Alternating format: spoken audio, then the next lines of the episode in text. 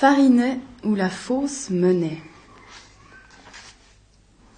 Et le père Fontana a continué à dire des choses à voix basse aux deux hommes qui étaient avec lui dans le café Critin à Miège. Oui, il hochait lentement la tête. C'étaient les nommés Ardève et Chara. Oui, a continué Fontana, parce que je dis, moi, que son or est meilleur que celui du gouvernement. Et je dis qu'il a le droit de faire de la fausse monnaie, si elle est plus vraie que la vraie. Est-ce que ce qui fait la valeur des pièces, c'est les, images qui sont dessus ou quoi? Ces demoiselles, ces femmes nues ou pas nues, les couronnes, les écussons? Ou bien les inscriptions peut-être? Ou bien leurs chiffres, disait-il. Les chiffres qui met le gouvernement?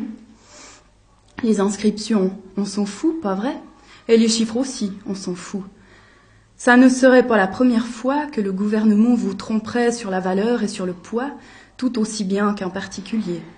Demandez seulement à ceux qui s'y connaissent. Le gouvernement vous dit cette pièce valait tant, eh bien maintenant elle vaudra tant. Ça s'est vu, ça peut se revoir. C'est moins honnête que Farinet, les gouvernements. Parce qu'à lui, ce qu'on lui paye, c'est en quoi ces pièces sont faites, et à eux, c'est ce qui est dessus. Il s'était mis à parler de plus en plus fort sans s'en douter. Puis s'est tu brusquement, jetant un regard par-dessus son épaule gauche du côté de la porte. Il avait eu peur sans doute qu'on ne fût entré sans qu'il y y eût pris garde pendant qu'il tenait son discours, mais il a vu que non dans la fumée. Il est vrai qu'il n'était encore que cinq heures et que ce n'est pas l'heure où les clients abondent à cause qu'ils sont plutôt dans leurs vignes dans leurs champs ou dans leurs jardins, si bien que la salle à boire restait vide, avec ses deux rangées de tables qui allaient jusqu'à la fenêtre dans une espèce de brouillard où on ne les distinguait qu'assez mal. Et rassuré, Fontana tira sur sa pipe par deux fois en creusant les joues. Il a pris son verre, puis a trinqué. Les deux autres n'avaient rien dit. Ils tiraient aussi sur leurs pipes à couvercle de laiton. De temps en temps, ils hochaient la tête. Ils avaient les coudes sur la table, ils se taisaient, sans doute qu'ils attendaient la suite du discours de Fontana, lequel en effet n'était pas fini. C'est bien ce que Fontana a vu, alors il a regardé prudemment encore une fois, par-dessus son épaule, ayant en face de lui le mur, et à sa droite également le mur, puis baissant la voix tout de même, par un surcroît de précaution, et bien qu'il sût que le patron était un homme sûr et dévoué à Farinet, si par hasard le patron, lui, pouvait entendre. Eh, si vous dites que Farinet c'est du Genet, moi, je veux bien, mais de qui est-ce qu'il tient son secret? Qui est-ce qui lui a montré les cachettes? Le père avait des papiers, et même il me les a montrés, et je les ai vus. Ça venait de Paris, oui, de Paris et de Genève. Des certificats, ça s'appelle. Il avait envoyé là-bas de sa poudre pour l'expertiser. Eh bien, ce qu'il y avait sur ces papiers, c'est que. Il s'arrête, puis il prononce les trois mots bien séparément. Ça en était. Il s'arrête. C'était sur ses papiers. Et c'est des messieurs, vous comprenez, c'est du monde qui s'y entend, qui s'y entend quand même mieux que nous. C'est des gens du métier, des savants, des auteurs de livres, des philosophes. Ils ont dit, c'est pur or et rien que pur or. Ils l'ont écrit. C'est sur des certificats. Et vous comprenez, ces certificats, c'est Farinet qui les a maintenant. La seule différence, c'est que Sage, gardait son or en poudre et que, lui, on a fait des pièces, mais ça le regarde. Si elles ne sont pas toujours bien faites, c'est qu'il n'a pas tous les outils qu'il faudrait. Mais la matière y est, et je vous dis que c'est une chose qu'il fait bon avoir sous sa paillasse ou sous une pierre dans son jardin pour l'occasion. Une chose qui ne vieillit pas, qui ne pourrit ni ne se garde, qui ne change pas de couleur, qui ne change pas de poids. Une chose fixe, quoi toutes les autres ne sont pas fixes, une chose pas seulement d'aujourd'hui ni d'hier ou de demain, mais de toujours, vieille comme le monde et qui durera autant que le monde. Et alors on aurait de l'or dans la commune et on le laisserait où il est sans l'utiliser? Est-ce raisonnable? D'abord, moi j'en ai, je ne le cache pas. J'en ai pour son front. Et toi, Ardève Ardève a fait signe de la tête qu'il en avait. Tu vois bien. Et toi, Chara Chara a souri. Oh, tout le monde en a, c'est une chose en règle. Alors, est-ce juste qu'il soit en prison et qu'on l'y laisse? a dit Fontana. C'est les voleurs qu'on met en prison. Lui, c'est le contraire d'un voleur. Demande seulement au patron. Il appelle. Eh patron, il disait, on va lui demander s'il n'en a pas, lui aussi, et pour combien? Car c'est lui qui en a le plus, depuis le temps que Farine lui paie ses consommations avec ses pièces. Critin on a pour au moins mille francs. On va lui demander. On est ici entre amis, rien contre amis et gens de confiance. Eh patron, pourquoi est-ce qu'il ne vient pas? On s'étonnait en effet que Critin ne fût pas encore venu, comme il faisait d'ordinaire, boire un verre avec nous. Et Ardève se lève. Ardève ouvre la porte qui donnait sur le corridor. Mais à ce moment, la porte qui donnait sur la rue à l'autre bout du corridor s'était ouverte. Et une femme était entrée, plus très jeune, autant qu'on en pouvait juger, un chapeau sur la tête, une valise à la main, tout habillée de noir, mais blanche de poussière jusqu'aux genoux, qui, voyons Ardève, s'arrête. Ce jour-là, à Miège, dont le pied des rochers, un peu au-dessus de la plaine du Rhône, derrière les murs de Miège qui brillaient au soleil, dont ce corridor, une femme qui entre et voit Ardève, mais voilà que Critin en même temps était sorti de sa cuisine. Ah, c'est vous, je vous attendais. Pendant qu'il s'était approché d'elle, puis apercevant Ardève, ne t'en va pas, c'est Joséphine. Tu ne te rappelles pas? Elle a été en service ici il y a deux ans. Il disait à Joséphine Entrez un moment dans la salle à boire. Il y a des clients que vous connaissez bien. Et l'ayant fait entrer, Eh bien, Fontana, vous vous remettez Et toi, Chara, tu te remets? Joséphine. Ah, dit Fontana, bien sûr. Et lui tendant la main. Comment ça va? Alors, on vient de loin comme ça? Ah, de Sion, ah, a-t-il dit. Eh, comment ça va-t-il à Sion? Elle a dit, ça va bien. C'est même la, la seule chose qu'elle ait dite, parce qu'alors Critin lui avait demandé si elle ne voulait pas monter dans sa chambre. Il l'a accompagnée jusque dans sa chambre, puis est revenu dans la salle à boire. Et là, il disait drôlement Oui, je l'ai reprise, parce que je crois qu'il va se passer quelque chose. Et bientôt, dit-il, mais n'en parlez pas. Et Fontana C'est Farinet, justement, on parlait de lui. Mais Critin a cligné de l'œil. Or, cette même nuit, en effet, peu après que l'horloge de la cathédrale eut sonné ses douze coups, Farinet n'avait point fait de bruit, mais il avait quitté le cadre en bois de chêne scellé au mur où il couchait sur une paillasse. Le gardien-chef, qui avait fait sa tournée un moment avant, ayant rabattu le guichet grillagé qui ouvrait à l'extérieur dans la porte doublée de fer, l'avait encore vu étendu bien sagement sous sa couverture. Il avait été dormir lui aussi.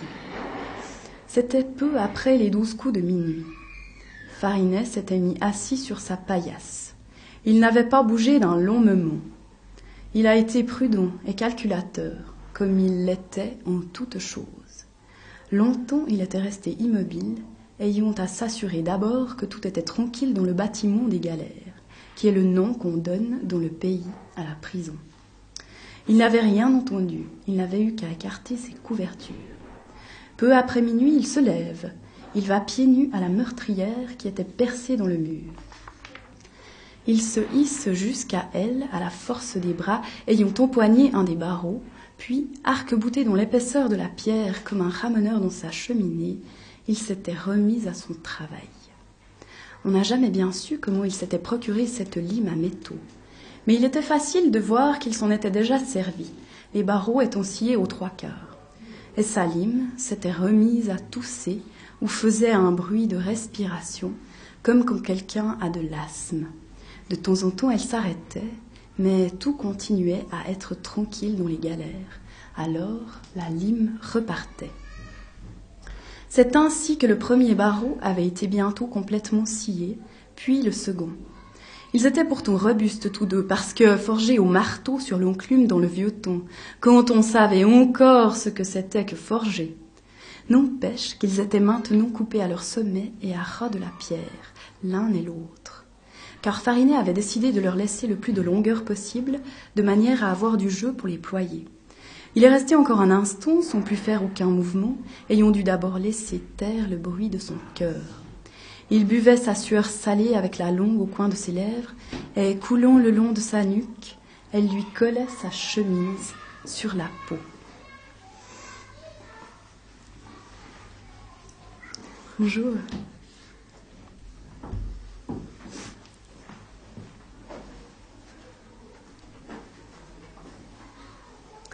Il était maintenant coupé par la lumière de la lune à la hauteur de la ceinture. C'était le bas de sa personne qui était éclairé par elle. Le bas de sa personne était comme de la glace, tandis que ses mains et sa tête étaient comme du feu. Ça ne fait rien, on va leur montrer qui on est. Il a attendu tant qu'il a fallu avec patience, guettant d'une oreille les bruits qui auraient pu se faire entendre à l'intérieur de la prison, de l'autre oreille ceux du dehors ou qui auraient pu s'y produire. Mais c'était seulement un cheval qui toussait là-bas, de l'autre côté du mur de la cour, puis l'horloge de la cathédrale qui avait sonné une heure du matin. Il se suspend à l'un des barreaux des deux mains, il se laisse retomber. Ah, ils ont cru m'avoir. La barre cédait sous son poids. Ah, ils ont cru qu'ils allaient me garder encore six mois dans leur galère. Ils ne savaient pas qui je suis. Le roi d'Italie non plus. Humbert Ier ne le savait pas. Il l'a su. Déjà Farinet passait au second barreau, ne sentant même point que le sang lui coulait le long du bras jusqu'à l'aisselle. Le second barreau venait de céder également. L'un et l'autre faisaient maintenant une sorte de crochet à la courbure inclinée vers le sol, laissant tout juste au-dessus d'eux la place qu'il fallait pour passer. Une place réduite, il est vrai, et même réduite à l'extrême, où on ne pouvait engager le corps que dans le sens de la longueur, mais ça le connaissait un peu. On n'a pas couru la montagne depuis tout petit sans avoir appris comment faire. Puis la liberté l'attendait là, tout près et entrait jusqu'à lui avec la lumière de la lune, lui disant Tu y es presque, Fainet, encore un petit effort, c'est ça. Elle lui disait À présent, tu n'as plus qu'à nouer la corde, c'est ça. Tu fais deux nœuds, n'aie pas peur. Il n'avait pas peur, car c'était vrai qu'on l'aimait bien et les choses aussi l'aimaient bien. Il n'avait pas eu besoin, comme tant de prisonniers dont on lit l'histoire dans les livres, de découper en bandes la toile de sa paillasse il avait une corde, une vraie, une corde faite de bon chanvre qui était juste de la longueur qu'il fallait, c'est-à-dire huit mètres environ. On l'aimait bien, on s'occupait de lui, et il voyait que même les choses avaient de l'affection pour lui, parce que, ayant donc fixé la corde par un double nœud à l'un des barreaux, c'est juste à ce moment qu'un nuage avait passé devant la lune. Les galères dans le haut de la ville où elles dressent leurs grands murs nus, et ainsi sa personne aurait pu être facilement aperçue se démenant en sombre sur la façade claire s'il y avait eu de la lune. Mais il n'y en a point eu. Elle avait dit Je ne veux pas te gêner. En même temps, elle se retirait derrière un gros nuage noir. Il s'est laissé descendre le long du mur dans une nuit profonde, sans pouvoir être distingué d'elle. Il n'a eu qu'à se confier à la corde jusqu'à son extrémité, puis toucher terre. Il ne pensait plus à rien. Tout s'est passé avec une grande rapidité. Les mouvements qu'il faisait, c'est comme si quelqu'un les faisait pour lui. Ils se succédaient si rapidement qu'il n'avait même plus le temps de s'en rendre compte. Arrivé ensuite au bas de la corde, ses, ses pas ont été parfaitement silencieux. Il a été comme dans le fond d'un puits, et c'était le chemin de ronde pas large, quatre ou cinq pas à faire tout au plus. Il les a faits en silence, dans la plus grande obscurité. La lune au-dessus, au-dessus de tous les clochers de Sion et de l'évêché, disait Je me cache. Lui se porte avec ses pieds silencieux dans le pied du mur d'enceinte, qui est haut de cinq ou six mètres, mais ça le connaît. C'est tout à fait comme quand on allait chercher l'or comme quand on allait chasser le chamois et on arrivait dans le bout d'une vire. Alors pas moyen de s'en retourner, pas moyen de continuer, pas moyen non plus de descendre sur ces corniches larges comme les deux mains où on s'engage, puis elles viennent à rien tout à coup dans le vide avec des vaches pas plus grosses que des bêtes à bon Dieu qu'on a entre les jambes, à 400 mètres plus bas. Ici, il riait en lui-même. Ah, ils croient m'arrêter, peut-être, avec leur pauvre maçonnerie, quand le gros maçon lui-même n'y a rien pu. Et allez demander également au roi d'Italie, le roi Humbert Ier, vous savez bien, quand il voulait me garder chez lui. Il avait des murs, lui aussi. À quoi est-ce que ça lui a servi? Avec le bout des doigts de ses mains, il a trouvé au-dessus de sa tête une fissure. Avec le bout de ses doigts de pied, il a trouvé une autre fissure dans le mur du gouvernement. Il se colle à la pierre le plus étroitement qu'il peut, le bras levé. L'autre bras, alors, va chercher plus haut, se fixe à son tour, est rejoint par le premier. Et il tire sur eux en s'aidant du genou. Ainsi, il est arrivé sur le fait du mur pendant que Sion dormait. Il a jeté par-dessus le mur le bras gauche. Il s'y est couché à plat ventre. Ça y est, le roi d'Italie, deux ou trois mots, toujours les mêmes, lui chantaient dans la tête, pendant qu'un fleuve chaud allait de ses tempes à ses oreilles, où il faisait une grande rumeur, mais agréable maintenant. C'était comme si on criait Bravo, le roi d'Italie, le roi d'Italie. De nouveau, le cheval avait toussé. L'horloge ensuite sonne de nouveau un coup. C'était cette fois sur la cloche claire. Parce que la plus sourde sert à sonner les coups de l'heure, et la claire ceux de la demi. Alors Farinet s'était rappelé que son ouvrage n'était pas encore tout à fait fini. Il était monté à travers les vignes, puis il s'était laissé tomber dans l'herbe sous un pommier. Il respirait l'air de la liberté avec toute sa poitrine. Il tend la main, il sent sous sa main et à travers l'étoffe de son pantalon l'herbe mouillée. Levant alors la tête, il a réaperçu les étoiles, pouvant voir maintenant le ciel dans toute son étendue, et c'est bon, et c'est beau. Il avait d'abord marché très vite, et plutôt couru que marché, grimpant à la côte pierreuse entre les souches couvertes de pousses qu'on venait d'arracher, ou dans le fond des fossés qu'on creuse pour les prevignages, lesquels lui avaient fourni ainsi d'abord de recouverts. Il n'avait pas eu le temps de penser à rien dans son pantalon de forçat, étant seulement préoccupé que ce pantalon ne fût pas vu, et économisant son souffle, mais à présent une branche de pommier est au-dessus de lui, et il y en a une autre qui pend devant lui et le cache. Il regarde, il voyait que la ponte raide commençait juste sous sa personne, tombant là brusquement avec ses vignes culbutées. Alors il y avait dans le bas le large fond plat de la vallée, où un peu plus loin est le Rhône, tandis que tout Sion était entre le Rhône et lui. L'ensemble se présentait peu à peu, à mesure que ses yeux s'y habituaient dans l'absence de toute lumière, ce qui le rassurait aussi, comme taillé à coups de ciseaux dans de la pierre noire, y compris les hauteurs de Valère et de Tourbillon, mais moins hautes qu'il n'était lui-même. L'église qui est au sommet de celle-là et le château qui est au sommet de celle-ci étaient tous deux au-dessous de lui, tellement il était déjà monté. À présent, il commençait à rire, et s'étant assis, admirait comment toute une ville, avec un évêque, un gouvernement, un château, deux châteaux, des tours, sept ou huit églises, sept ou huit églises, un tribunal, des juges, un jugement rendu, des gendarmes et des geôliers n'avaient pas pu le retenir. Toutes ces choses et ces personnes mises ensemble, tandis que lui était tout seul contre elles toutes.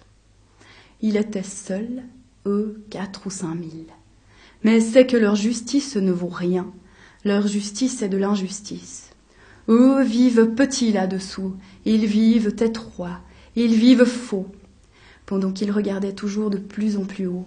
Ils vivent couchés dans des lits, pendant qu'ils sentaient sous sa main l'herbe devenir toute mouillée, elle était pleine de fleurs qui recommençaient à sentir bon. Adieu alors, vous autres, vous d'en bas, chacun sa vie. Ils sont morts pour deux heures encore, et j'ai tout le temps pendant qu'ils sont morts. Ils ont voulu m'empêcher de vivre parce que j'ai ma vie à moi. Mon péché de vivre, parce que j'ai ma vie à moi. Hardi, crie-t-il dans son cœur, hardi, et à bientôt la suite. Mais pour l'instant repos, parce que tout va bien. Mais c'est qu'on a bien calculé. Il tâte son corps dont l'herbe haute touche ses pieds nus, ses genoux, le gros pantalon d'uniforme à rayures, la toile de chanvre pleine d'écorce de, de, sa chemise d'uniforme, mais dessous il y a moi, et c'est moi qu'il y a dessous. Il se laisse aller en arrière. Il se laisse aller en arrière de tout son corps contre la bonne terre. Il la touche de partout.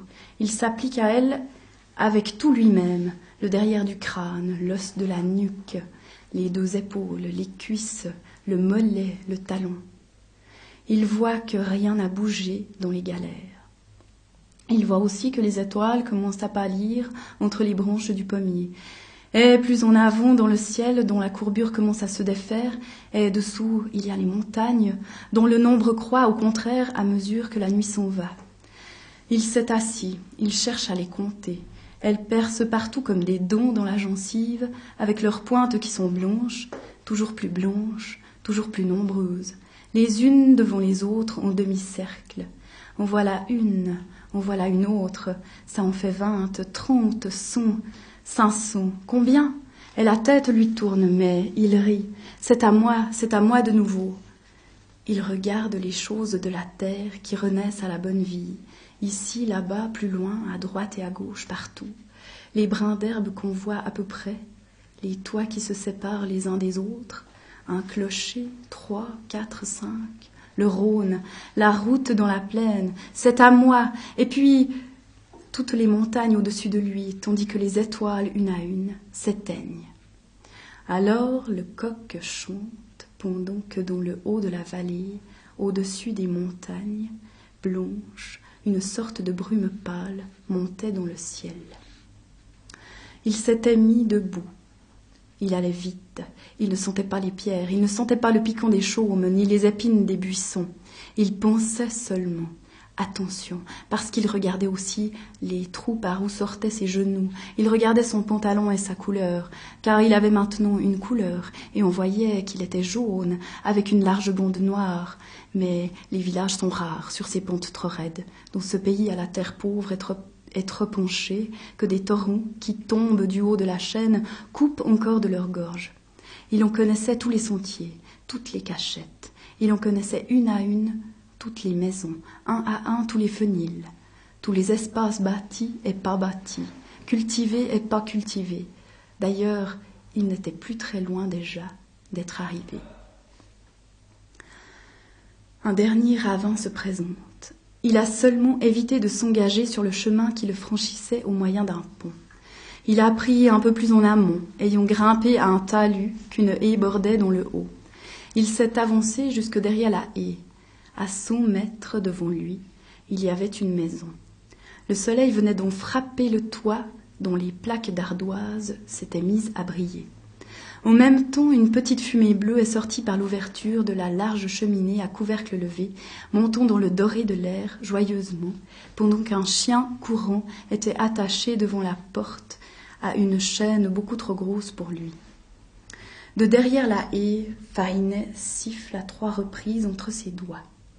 Il siffle d'une certaine façon à trois reprises derrière sa haie, et l'homme, qui s'était montré dans l'encadrement de la porte, pose tout à coup par terre son seau de bois, tournant la tête dans la direction d'où les coups de sifflet étaient venus, puis s'avance dans cette direction, ayant fait taire le chien qui pleurait pour le suivre.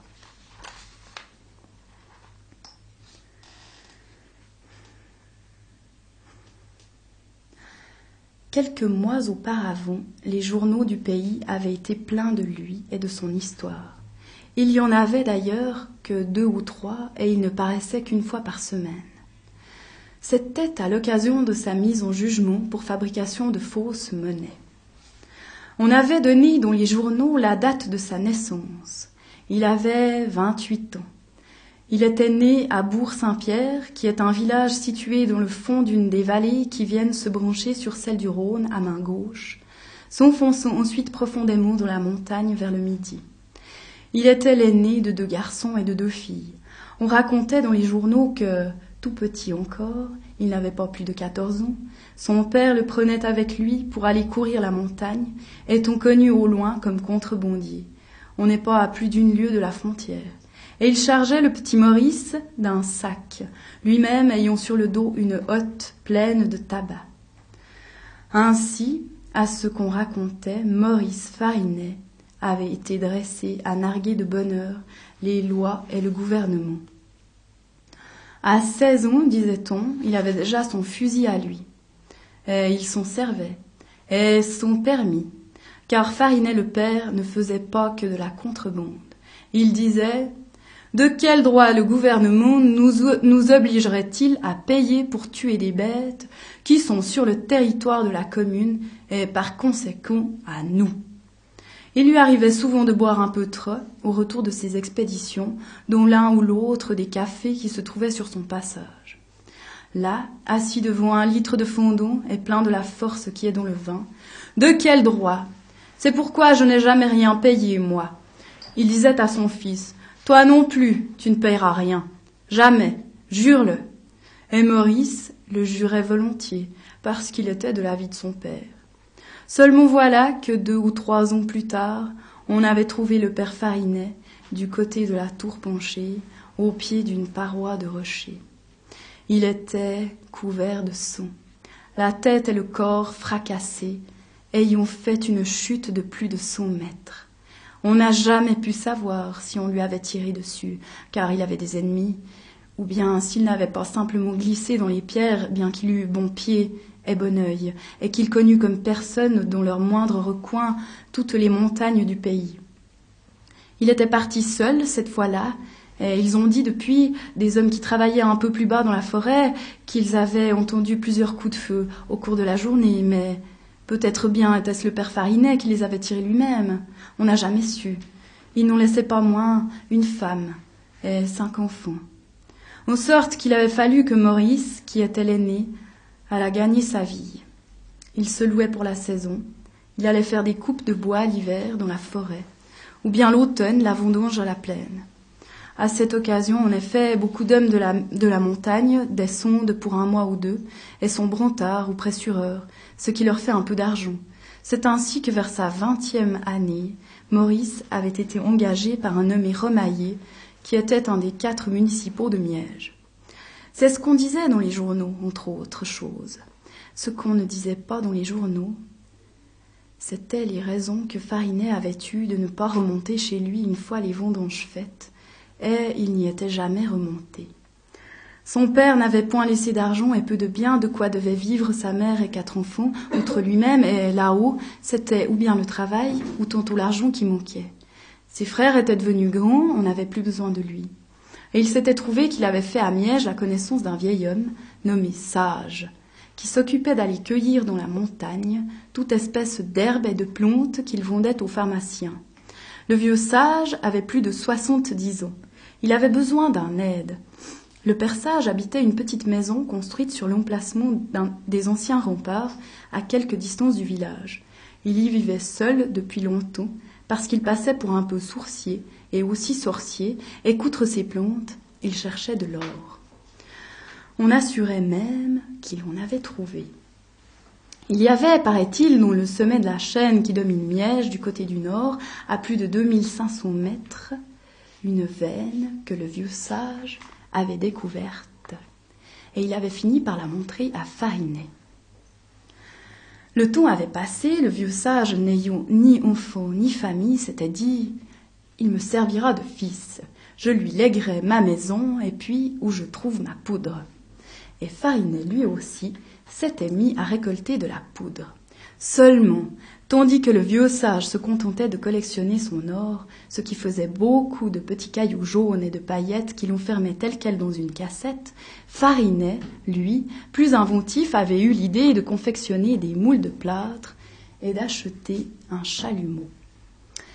Et à la mort du vieux, il avait commencé à faire circuler ses pièces.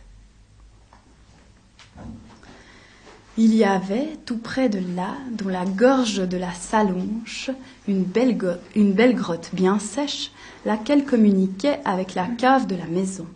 C'est là qu'il avait installé son atelier pour être à l'abri de toute surprise. Il était bien vu des gens parce qu'on croyait à son or et parce qu'il était généreux. Le malheur avait été seulement qu'une fois il avait passé la frontière, ayant beaucoup de pièces à écouler. Le malheur avait été qu'il avait cru qu'il lui serait plus facile, car il en avait pour une assez grosse somme, d'aller changer ses pièces à Aoste, qui est sur territoire italien, de l'autre côté du Grand Saint-Bernard. C'était à Aoste qu'il s'était fait prendre. La gendarmerie n'avait pas eu de ménagement pour lui, la justice moins encore. Il avait été condamné à six ans de maison de force, dont il avait fait plus de deux ans avant de réussir à s'évader.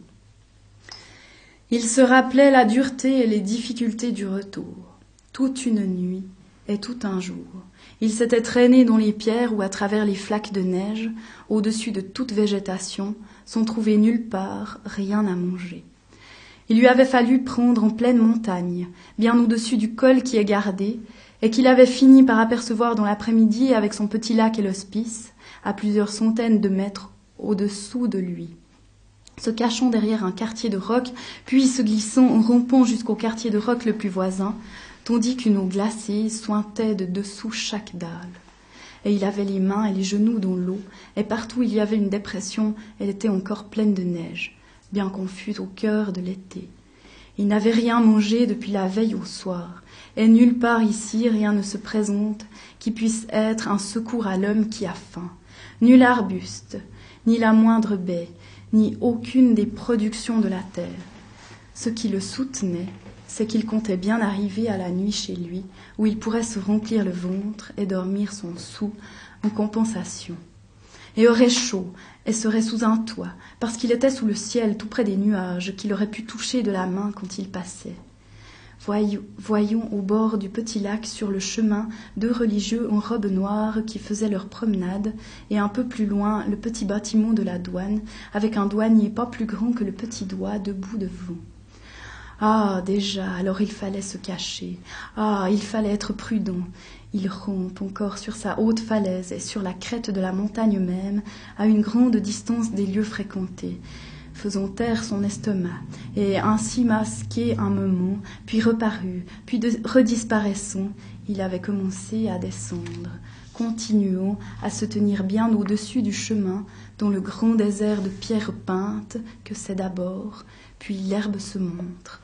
Enfin, le soir était venu. Il se tenait au-dessus du village qui était juste au-dessous de lui. Ils s'étaient placés de telle façon que leur maison était la première qu'il dut rencontrer. Il avait attendu qu'il fît nuit. Il faisait taire son estomac en posant sa main dessus, mais se disait plus qu'un moment. Il avait fait sombre, on avait vu briller une lumière à la fenêtre de l'écurie, alors il s'était avancé. Il avait reconnu son frère Antoine, il avait appelé. Mais on avait vu Antoine qui ouvrait la bouche toute grande dans sa surprise, puis Antoine c'est toi? D'où sors-tu? Écoute, disait Maurice, cache-moi vite, je te raconterai plus tard. Et il se dirigeait vers la porte de la maison, mais Antoine, n'outre pas, viens avec moi. Il lui avait montré un vieux fenil qui était là tout à côté. La fatigue et la faiblesse de Farinet étaient tellement grandes qu'il s'était laissé faire. Il disait As-tu mangé? Antoine avait été lui chercher de quoi manger et de quoi boire. Et pendant qu'assis dans le foin Farinet mangeait, il vaut mieux que tu n'entres pas, disait Antoine. Ici c'est un passage, c'est plein de gendarmes. Tu n'y serais pas en sûreté. Mange et repose-toi. Et puis. Farinet mangeait. C'est pourquoi il ne répondait pas. Oh, on a su par les journaux, disait Antoine. Tu viens de là-bas. Il faisait un mouvement de tête qui désignait l'autre côté de la frontière. Alors quoi? Tu t'es sauvé Eh bien, il te faudra trouver un endroit où tu sois mieux caché qu'ici, parce qu'ici. Farinet mangeait toujours. C'est pourquoi il ne disait rien. Puis il s'est laissé tomber sur le foin. Il a dit seulement Et la mère Oh, elle ne se lève plus depuis longtemps. Et Apolline, mariée. Et Léonie aussi. Et Jérôme. Il est en place. Alors, il avait tout compris, bien qu'à moitié endormi déjà. Antoine était désormais le maître dans la maison, et il entendait bien le rester, car il reprenait. Tu comprends, depuis le temps qu'on ne t'avait pas revu, combien y a-t-il? Eh bien, il s'est passé des choses. Ça ne fait rien, disait Maurice. J'aurais bien voulu dire bonjour à la mère. Mais Antoine, il vaut mieux pas. Ça lui ferait de l'émotion. Et puis, puisqu'il te faudrait partir quand même, tout de suite. Farinet dormait déjà. Il n'avait pas entendu la suite. Même le lendemain matin, il avait fallu qu'Antoine le secouât à plusieurs reprises, lui ayant apporté des habits, du linge frais et vingt francs. Il avait changé d'habits et de linge. Il avait pris les vingt francs. Ah, il se rappelait bien son retour à Bourg-Saint-Pierre après la dure traversée de la chaîne. Puis voilà qu'il s'était retrouvé dans les montagnes, comme de vous, pendant que le jour se levait. Mais peut-être que ça valait mieux ainsi, comme il se disait, parce que on se serait chicané. Et puis, il aurait pu me dénoncer à la justice pour se débarrasser de moi. Seulement, maintenant, qu'est-ce qu'il allait faire? Il y avait deux solutions. Il pouvait d'une part retourner à Miège, où il avait sa grotte, tout son attirail à faire de l'or, et où il serait bien caché, mais aussi d'autre part il pouvait se rendre à Sion, qui est une capitale, c'est-à-dire une ville, c'est-à-dire beaucoup d'habitants, avec beaucoup de maisons, et où il ne serait pas remarqué. À Miège, on saurait tout de suite qu'il était là. À Sion, personne ne saurait rien, ce qui semblait préférable pour le moment car le gouvernement italien devait avoir déjà prévenu le gouvernement du Valais. Sa barbe recommençait à pousser. Il laisserait pousser sa barbe. Il avait à présent des habits comme ceux que portent les gens du pays. Il était du pays, il avait l'accent du pays. Finalement, il s'était décidé pour Sion.